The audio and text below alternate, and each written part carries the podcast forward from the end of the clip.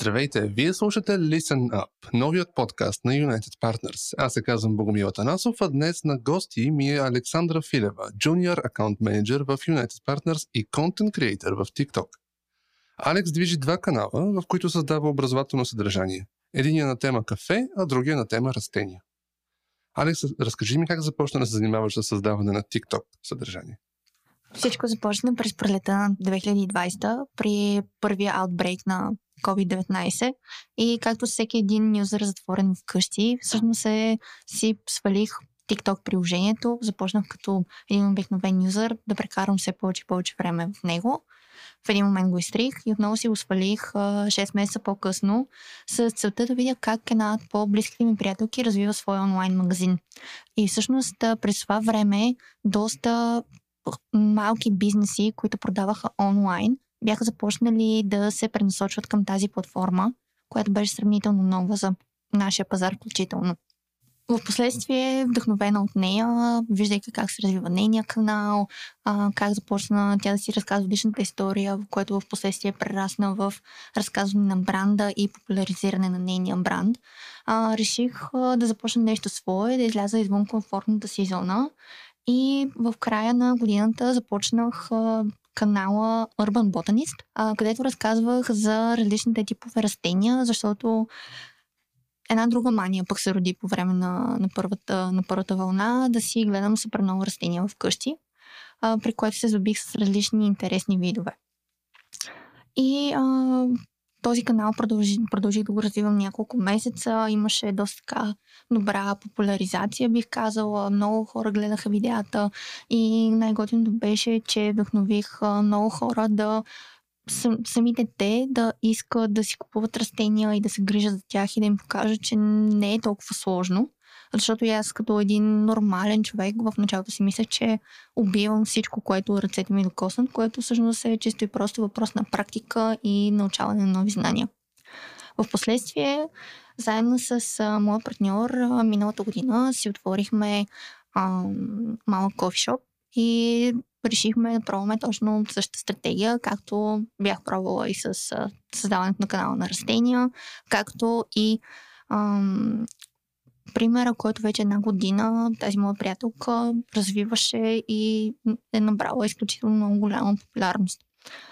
И всъщност това се доказа като един успешен начин за популяризиране на кафе културата, защото това беше една от нашите основни цели. Не толкова да промотираме бизнеса, колкото да разкажем на хората, че има много голяма разлика от традиционното кафе, което се продава в вендинг машините и това, което се продава в един малък кофишоп и качеството, което може да се получи. И също така започна всичко.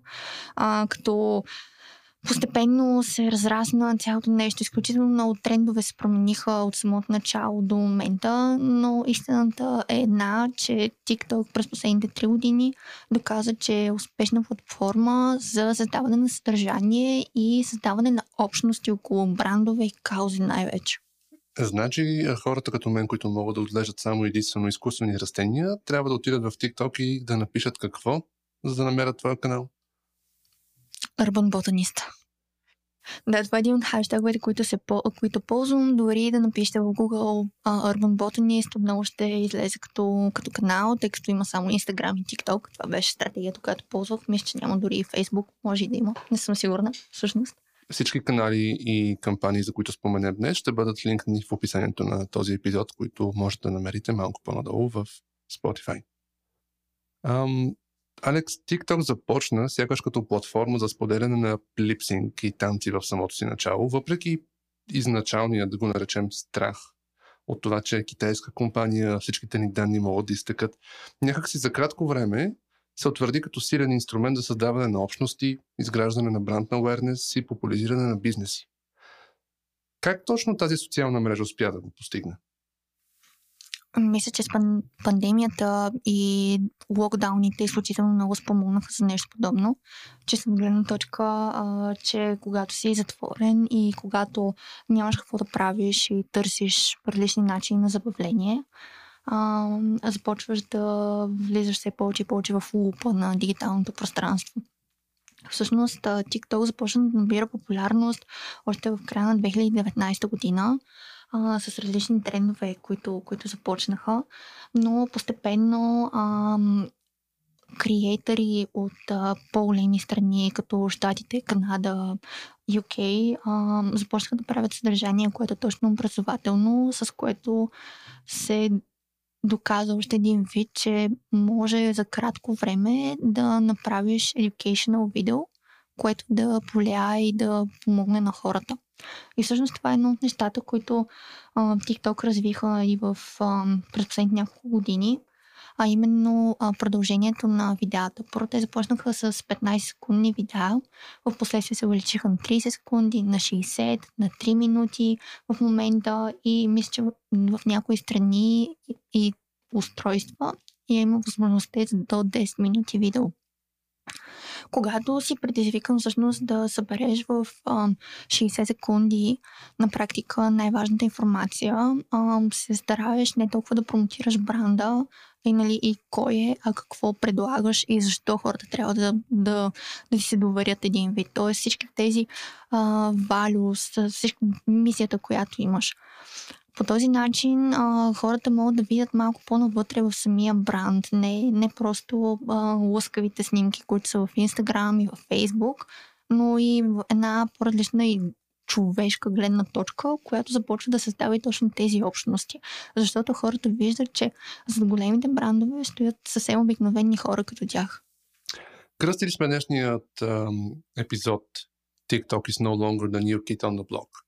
И това е абсолютно истина, тъй като TikTok абсолютно си навлиза, но аз си спомням приложения като Vine и Snapchat, които сякаш имаха своя живот от няколко години, след което или изчезнаха, или бяха погълнати от uh, Instagram, Facebook. Има ли опасност такова нещо да се случи с TikTok, както например в момента YouTube, uh, имате YouTube Shorts, което essentially е същото нещо? Винаги го има риска нещо да приключи. Въпросът тук е доколко а, потребителите са лоялни и биха сменили определена платформа. TikTok, Instagram и Facebook смятам, че са добрите примери, които показват, че когато успееш да изградиш една общност, която общност да се поддържа, естествено има някакъв отпор, когато има нови апдейти, когато има нови а, начини на нови политики, а, това директно рефлектира върху по-малко потребители, разбира се. Но за TikTok в момента като платформа, която тя за трета поредна година всъщност а, държи топ мястото по сваляне на, на мобилни устройства и по използване също така. Всъщност, а, само за миналата година, през 2021, 656 милиона сваляния са направени на самото приложение, което е просто вау, нали? Ние не говорим за, за, за 6 милиона, за 660 хиляди почти.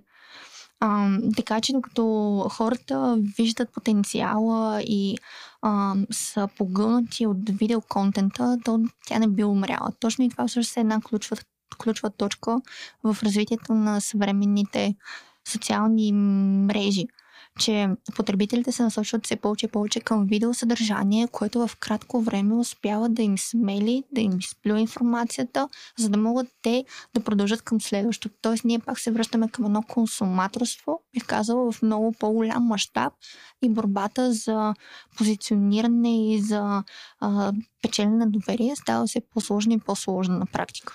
Като човек, който работи в комуникационна агенция, според теб как и кога успяха бизнесите да се осмелят, да кажем, да комуникират в платформа, чието таргет, таргет демографик е около 15-20 годишни. И защо това дали все още е така? Тук влизам в една малко по-дълбока тема, която е точно за а, видовете поколения. А, нали, това е вече, вече не спор. Моето поколение е по-добро от твоето поколение. Всъщност, поколението, за което говорим в момента, така нареченото Gen Z, те са израснали главно с устройство и са свикнали и от телевизията, и също от YouTube да, да виждат видеосъдържание и да са много по-склонни да, да качват такова. в случая, когато една платформа а, като TikTok, която има, естествено има хейт коментари, но по-голямата част са позитивни. А, ако има, няк... ако има нали, вид омраза, то сигурност тя бива а, много хора се отнасят към тези коментари с а, нали, позитивизъм, бих казал. Естествено, няма как нещо подобно като лоша дума да не те нарни, но имаш така да кажа гръб зад, зад себе си. Чисто демографски платформата започва да се използва от все повече и повече хора, а, включително от а, най-различни а, нали, възрастови групи. От, а, има ни много готини а, възрастни пенсионери, гейове, които имат а, TikTok канал а, и всъщност те изключително хора им се кефят. А, естествено има и коментари, които са нали, срамите ни, ужасни и така нататък, но хората са не, вие сте най-готините старци, които ние сме виждали. Искам, искаме да сте наши дядовци. Искаме нали, да, да правим всичко нали, с вас като позитивни емоции и, и случки. А, така че тук митовете за кой използва това приложение започва да се размиват все повече и повече, а, а демографската група да се разширява, без даже да го осъзнаваме на практика. А от твоят опит, кои са бизнесите или брандовете, които използват TikTok на ежедневна база за engagement, а не директно за продажби? И какво целят по този начин, използвайки платформата? подобен тип а, компании ще дам а, първо български пример ще дам. Както споменах, а, целият ми опит с TikTok беше вдъхновен от една моя приятелка, която основа своя, свой онлайн магазин Plastic Free Life. Um, и отначало тя започна да показва своя живот, защо е избрала да живее без пластмаса, още преди да стартира самия бранд и да, и да стартира магазина на практика. При което а, всъщност тя започна все повече и повече да въвлича своите последователи в това какво се случва, така да надникнат за завесите на, на тази лъскава визия, на лъскавия сайт, на всичко хубаво, а, да дава отговори и да, а, така да, да дава повече информация защо, а, да, например, един шампуан струва 20 лева, а, не струва, нали, да кажем, два или три. Защото това е един от най-големите а, коментари и изобщо теми, с които тя се бори в момента точно. Защо едно нещо струва хикс пари, при което нали, тя обяснява, енгейджва и по този начин събира едно комьюнити, което тя им казва, не е задължително да си купуват моите продукти, не е задължително да да, да живеете на 100% без пластмаса. Но дори само това, този малък, тази малка стъпка да не използваш пластмаса от трубичка в магазин за зеленчуците или да събираш разделно или да, да си купуваш храната в кутии, които ти си носиш, това пак е стъпка напред от това да вземеш поредната пластмасова кутия и да я изхвърляш и да, да направиш по-голям отпадък. Друг много добър пример всъщност е ам, Duolingo, платформата за изучаване на езици. Бих казала, че това е, може би, за мен поне, най-успешният пример как един бранд може да енгейджне изключително много други компании и а, всъщност да, накара хората да си свалят също приложението и да си а, взимат дневните уроци.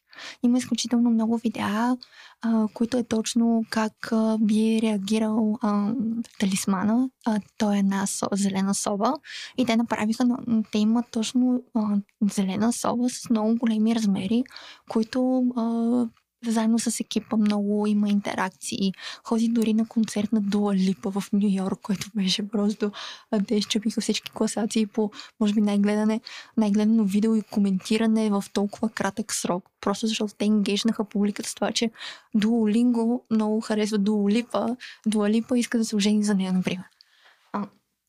Друг, а, друг добър пример а, е Ryanair. Всички знаем за а, за компанията, която продава а, нискотарифни самолетни билети, а, но и всъщност а, те до, по доста добър начин иронизират и а, дават а, така добър а, пример с а, tips and tricks, които ние си мислим, че те не знаят, но на практика знаят, като а, купиш си билет за 7 евро, но нали, няма да си купиш багаж, затова няма да си купиш допълнителен багаж, но пък ние ще те чаржнем, защото не си си купил такъв, си дошъл с някаква гигантска раница.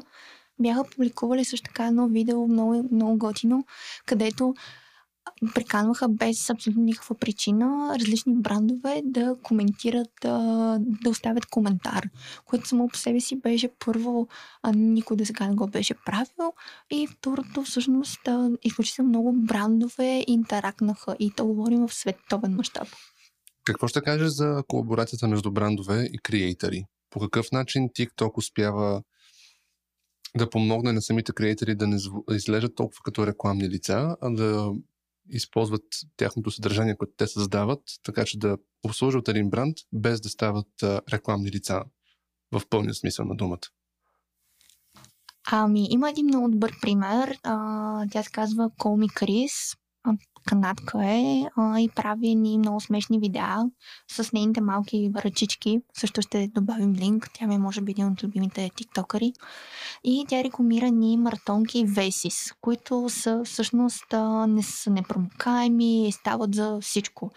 И тя прави точно такива видеа, които са, например, тип Adventure in the Forest, а, където скача в лок и, и, или изобщо нали, има някаква интеракция с точно тези весис, където тя не споменала в самото начало на видеото, че за, за самия бранд, ами по-скоро дава а, кадри, как наистина те са непромокаеми, как буквално водата слиза от тях.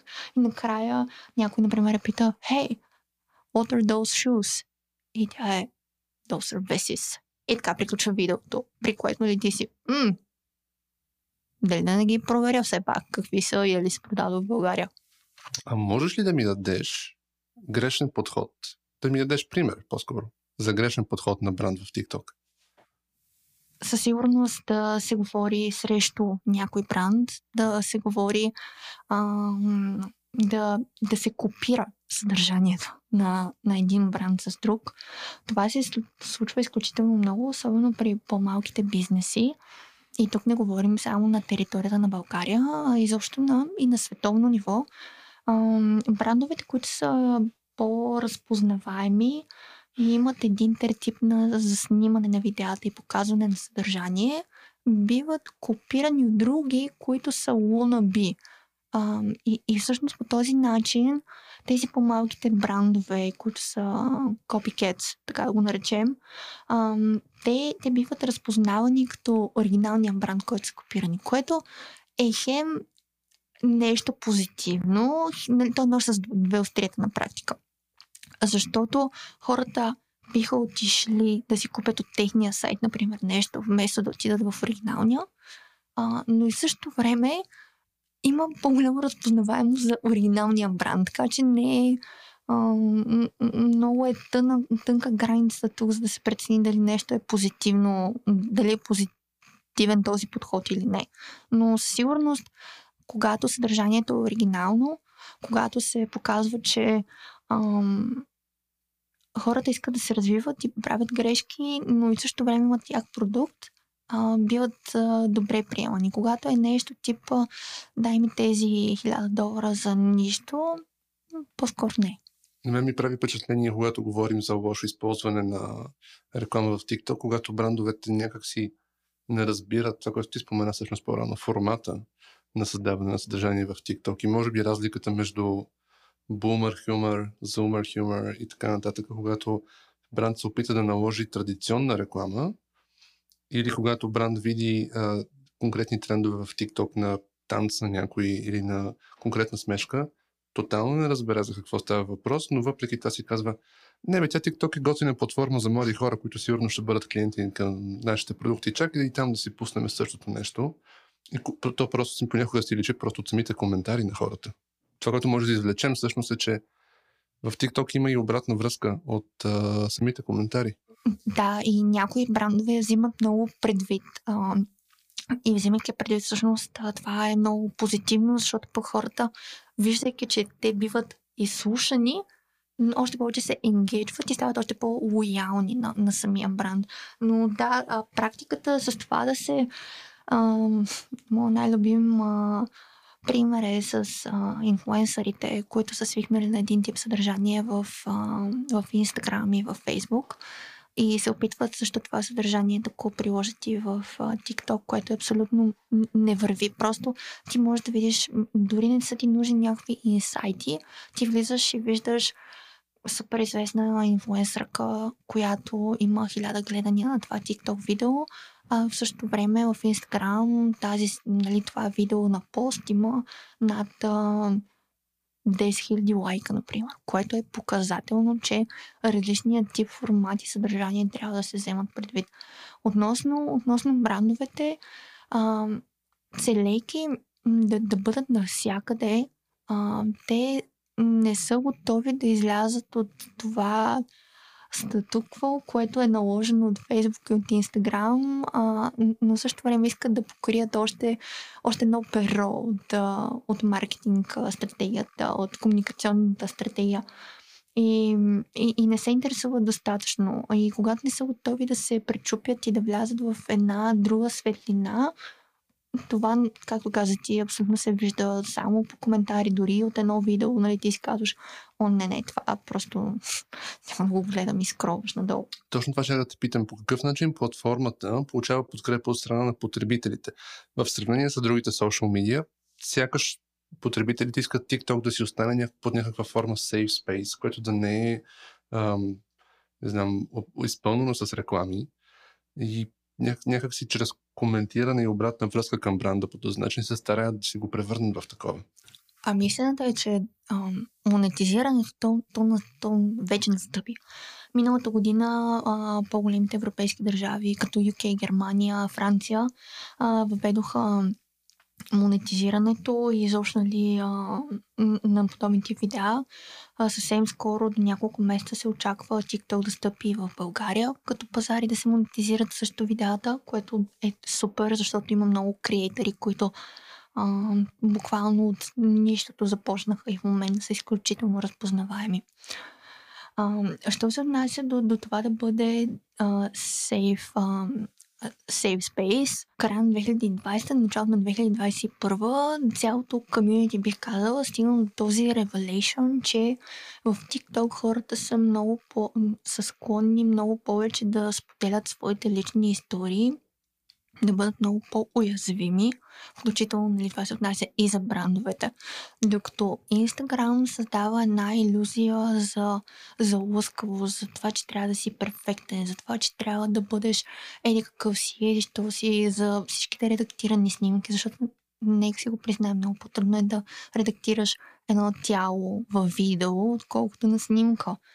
И, и всъщност нали, цялото комьюнити, след като стигна до този, до този извод, буквално нали, беше TikTok е нашата платформа, точно защото тук показва колко сме истински а, и никой не те съди за начина по който живееш, докато в Instagram а, може да бъдеш кенсълнат много бързо.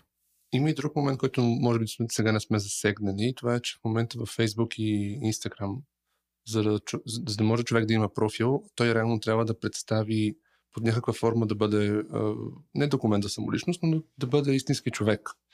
Докато в TikTok ти на практика можеш да бъдеш в guest mode, т.е. да нямаш акаунт и пак да можеш да гледаш, или да си направиш анонимен акаунт, в който не си реално себе си. Може да си напишеш какъв и да било юзернейм, без реално себе си да представяш и по този начин, коментирайки, имаш някаква форма на анонимност, която в Инстаграм е малко по-трудно постижима, когато особено имаш Инстаграм от, да речем, 6-7 години или повече, имаш конкретен акаунт. И това, което ми прави впечатление под постове на едни и същи инфуенсери в TikTok и в Instagram е, че в Instagram им пишат сякаш повече а, позитивни неща, докато в TikTok се осмеляват да бъдат малко по-директни с тях и да им кажат това нещо, което правиш, изглежда много фалшиво. TikTok ти дава анонимността, която отново е нож с две острията, защото а, тази анонимност а, води до нали, тя може да бъде или позитивна, или негативна. И, и под това имам предвид, че когато е негативна, всъщност хората са много по-склонни да, да се държат лошо, да пишат гадни коментари, да пишат хейтърски коментари под определени видеа и по този начин нали, да карат някой да се чувства ужасно, когато нали, те самите не си показват снимката. Но, но то това нали, се случва и във Фейсбук с ботовете.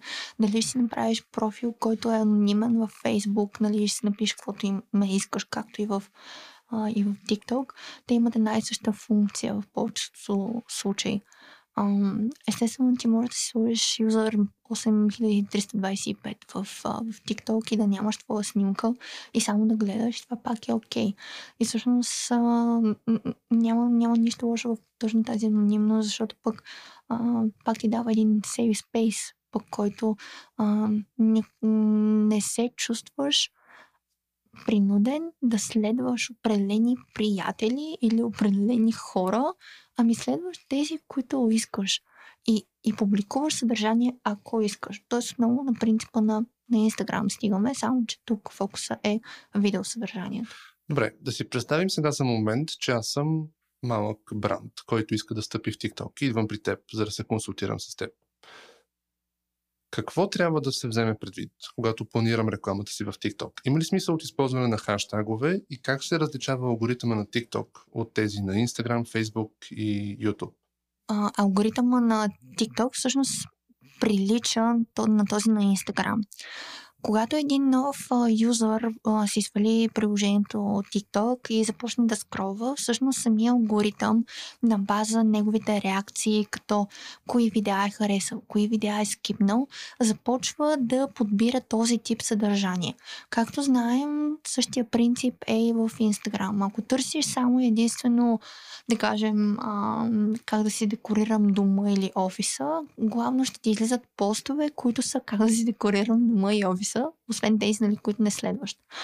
Всъщност, TikTok има а, така наречените две, може би сте два вида а, съдържание, което можеш да, да проследиш, когато влезеш. Едното е For You page, където ти генерира нови видеа а, всеки път и втората е тези, които ти на практика следваш.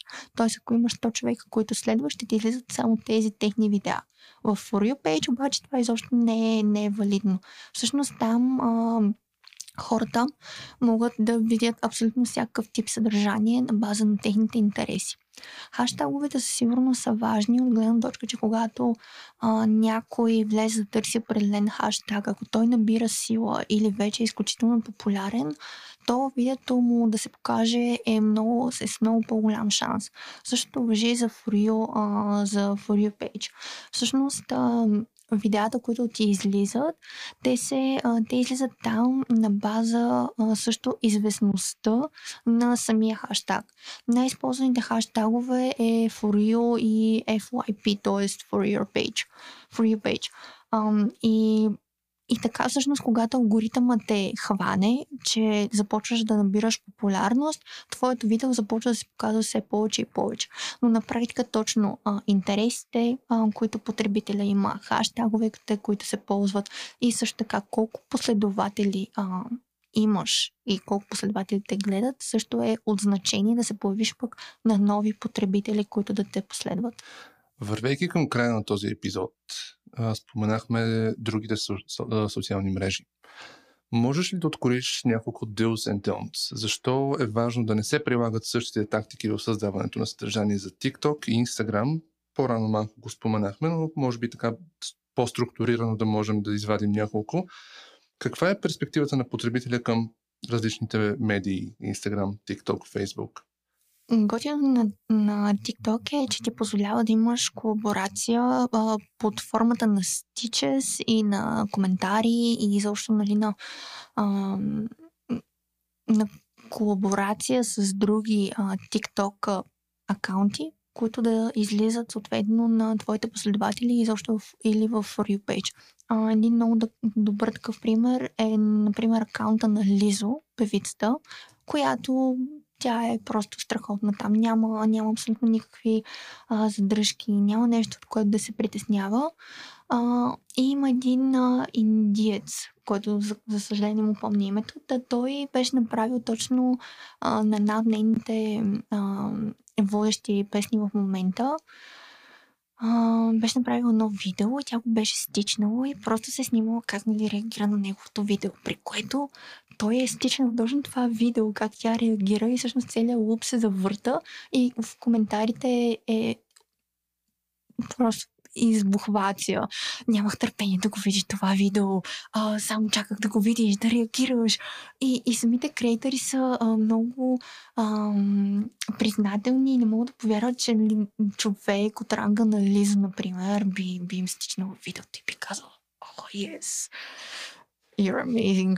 Um, да, да всъщност, а, при, що се отнася до а, нали, какви са разликите за do's and don'ts, а, Забелязваме със сигурност през последните няколко години, че а, видеосъдържанието набира все повече и повече сила. Споменахме го и по-рано. Всъщност а, много по-лесно е да смелиш и да изплюеш информация, отколкото да прочетеш в рамките на 7 до 8 минути, когато можеш да го изглеждаш в рамките на 15 или на 30. Ако с годините а, Facebook и Instagram се превърнаха в платформи, които да се а, промотира и се приемат като канали за продаване, не толкова за споделяне на лични истории, както е било в самото начало и за комуникация на хората, а, то в момента TikTok а, е точно обратното. Нали, споделят се истории, а, но е много, но много внимателно а, се споделят. Тоест, дори да се промотира брандове, както споменах с тази девойка uh, Call Me Chris, само веднъж е да спомен, само веднъж е достатъчно да споменеш името на бранда, за да можеш да кажеш, нали, that's okay. А, и много е важна колаборацията. Всъщност, точно брандовете, ти го каза по-рано, брандовете да се вслушват и да виждат коментарите и да виждат видеята. Това е техният най-сигурен и мъст, бих казала, за развиване на един, на един TikTok канал. Когато те енгейджват със своето комьюнити и виждат какво прави, виждат какви са нагласите, какви видеа а, са били публикувани, какви са коментарите им за определен продукт, то нали, самото комьюнити започва да се разраства, защото хората виждат, че а, един бранд нали, не, е, не, е, не е просто за продаване. А, докато за, за Don'ts директната реклама. Това е, може би, нещо, което със сигурност трябва да се, трябва да се избегне при всички положения. Един много добър а, пример за стартираща компания, която е за а, козметика на Скарлет Джохенсън. първото видео, което тя публикува, ако не се лъжа, а, беше а, че тя знае за всички видеа, които нейните фенове са направили в TikTok тя не промотира а, нейния бранд, тя каза I know about the videos или нещо подобно, при което естествено отново за много кратко време това видео обиколи всичко и навсякъде и целият фендъм на Марвел беше Guys, what are we doing? She's on TikTok. И, а, и в последствие започна да се, да, започна да се коментира самия бранд. Тоест, а, и, и нали, продуктите и защо те са по-различни от останалите. TikTok се очертава като една доста на, направо необятна тема, по която можем всъщност с тебе да си говорим с часове.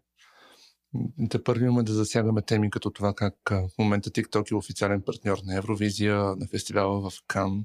Ще ми бъде супер любопитно след една година отново да си поговорим и да видим колко се е променило TikTok само за една година, тъй като от началото, от самия си лаунч до сега той тотално се попромени. И хората, които са в него, се промениха. И начинът по който креаторите създават съдържание в него се промени. Много ти благодаря за участие в този епизод.